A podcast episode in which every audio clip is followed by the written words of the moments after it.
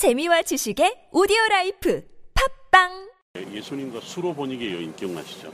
수로보니게 할 때 수로가 시리아입니다. 보니게가 아니면 페니게, 페니키아입니다. 베니게, 베니게 이런 말 들어보셨어요? 성경에도. 바로 그 베니게 혹은 베니게가 페니키아입니다. 페니키아가 어디냐면 두로와 시돈 지방을 이야기합니다. 여러분 우리 언어 발달사를 들어보면요. 페니키아 사람들에 의한 언어 이 소위 전달된 과정에 있어서 페니키아 민족이 상당히 그 큰 역할을 했었다.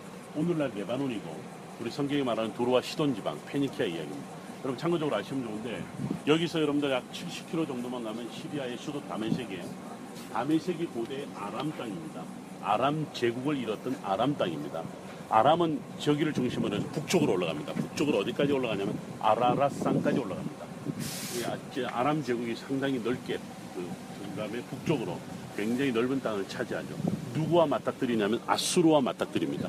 아수르와 맞닥뜨리게 되는데 그래서 아수르가 아람을 공격하고 아람을 공격하고 난 다음에 어디로 바로 가냐면 지중해 연안 지역에는 페니키아를 바로 들어갑니다.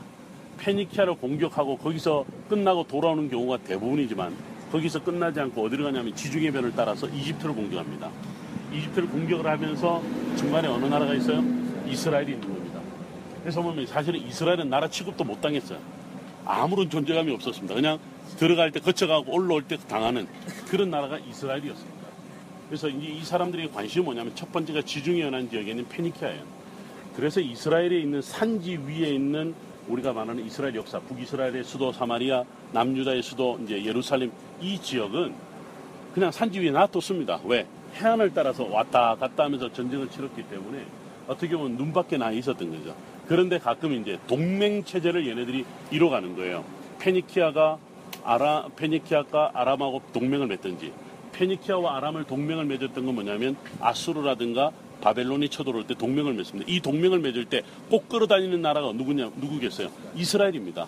그러면서 그 동맹 때문에 누구 어떻게 당하냐면 네 다 이렇게 그래서 이제 우리가 구약 성경이 이스라엘 역사를 배우면요 이스라엘은 아수르나 바벨론이 등장할 때 심지어는 이집트가 등장할 때 두 가지 정책 중에 하나를 선택할 수밖에 없습니다. 역사책을 보면 다 나옵니다. 하나는 수능 정책, 하나는 저항 정책. 여러분 이때가 가장 심했던 데가 언제냐면 바로 히스기야 전후 시대인 것을 볼 수가 있습니다. 그렇기 때문에 이스라엘은 의지할 수 있는 것은 말씀밖에 없었습니다. 그래서 여호와밖에 없었습니다. 그래서 왕들이 항상 그 전쟁의 소용돌이 속에서 이것을 이길 수 있는 것은 뭐냐면 하나님 여호와께 예배하는 수밖에 없었다는 것을 그들이 고백을 하는 것을 볼 수 있는 거죠. 자, 그 역사의 소용돌이 속에서 있는 이스라엘 땅은 바로 그런 역사 속에서 그들의 신앙을 그들의 신앙이라고 하는 것은 야훼 신앙이죠. 야훼 신앙을 가지고 여기까지 왔던 것을 볼 수 있습니다. 자, 지금 여기서 제가 이제 170km 정도로 가면 바로 시리아의 수도 다메섹이고 그다음에 제가 이렇게 저 뒤쪽에 높은 산이 바로 그 유명한 헐몬산입니다. 헐몬산의 하얀 부분 조금 남아 있는 부분, 정말 조금 남아 있는 부분이 눈입니다. 눈. 만년설로 알려져 있는 바로 헐몬산입니다. 헐몬산은 더 뒤로 가면 더 높아집니다.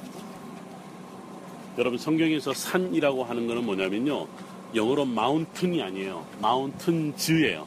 즉 산지입니다. 산 봉우리 하나로만 이루어져 있는 게 아니고 저기는 쭉 북쪽으로 북동쪽으로 계속 여러분들 보시면 올라가잖아요. 올라가면서 마치 하나의 산맥을 형성을 합니다.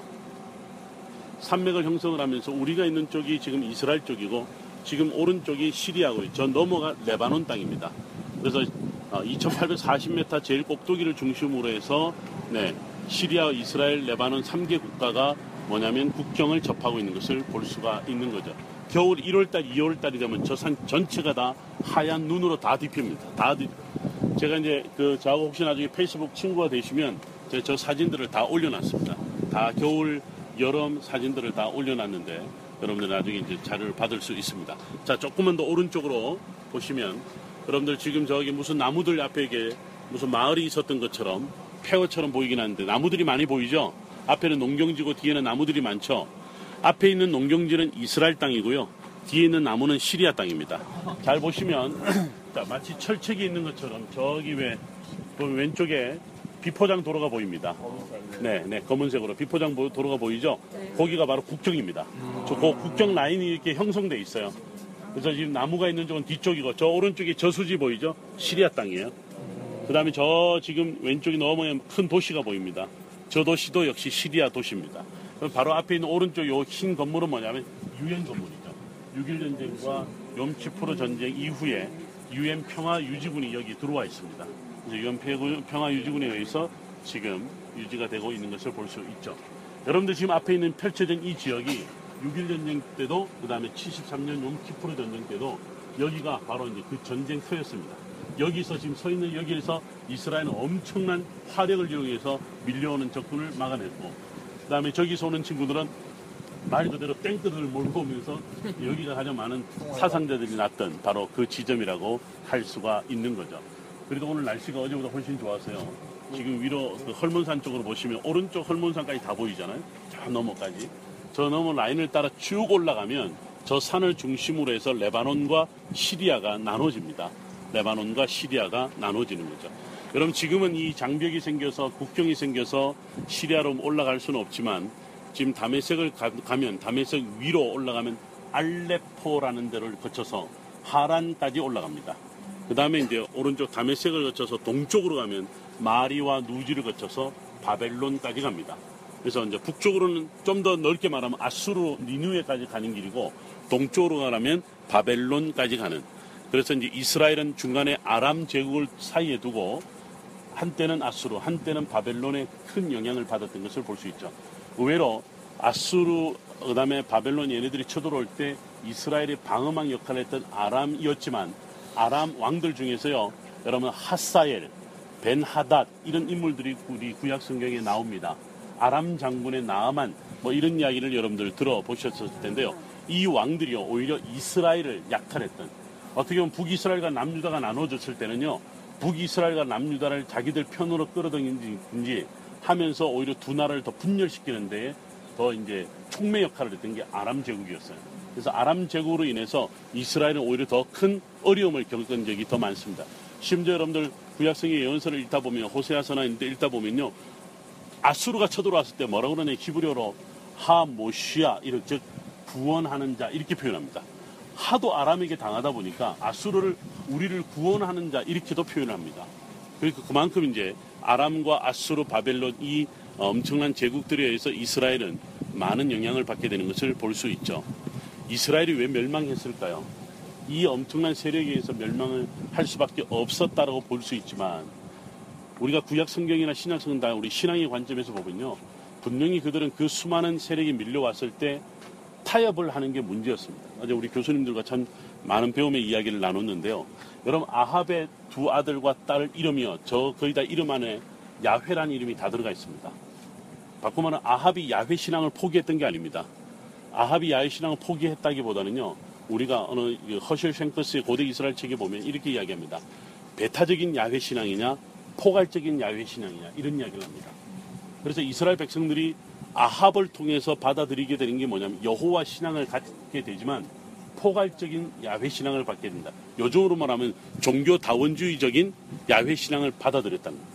그게 이제 문제였다는 거예요. 왜 멸망했느냐? 배타적인 신앙을 지키지 못했다라고 역사학자들은 평가합니다. 그렇다면 그들이 이 수많은 세력에서 휩쓸리는 것이 아니라 그들의 분명한 신앙 위에 서 있었다면 어차피 멸망할 거고 어차피 다 당할 텐데 그들은 야외 신앙을 온전히 지킬 수 있었지 않았겠느냐라는 거예요.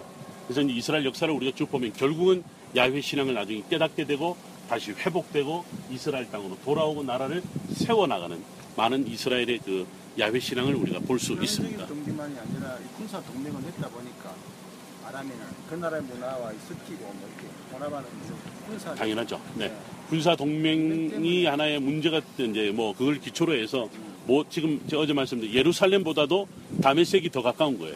두루와 시돈 지방이 더 가까운 거예요.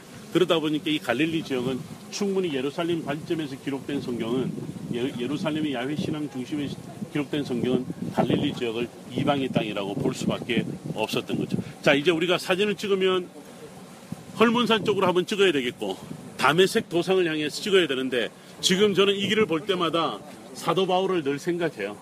바로 이제 이 길을 해안길, 구약 성경의 해안길 끄트머리 길이지만 바로 사도 바울이 예수님을 만났던 다메섹 도상의 끄트머리 부분입니다. 아니 자, 앞산도 그래서 여러분들 여기까지 더 나왔단 말이에요. 네. 그럼요.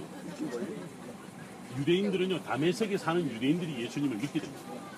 도망왔다기보다. 그래서 그들에게 가서 잡아오는 역할을 했죠. 자 이제 헐문산 찍을 때는 저 앞에 가서 찍는 게 더 잘 나와요. 나무 쪽 넘어까지. 다메섹 도서는 여기서 찍고. 자 제가 10분 시간 드리겠습니다.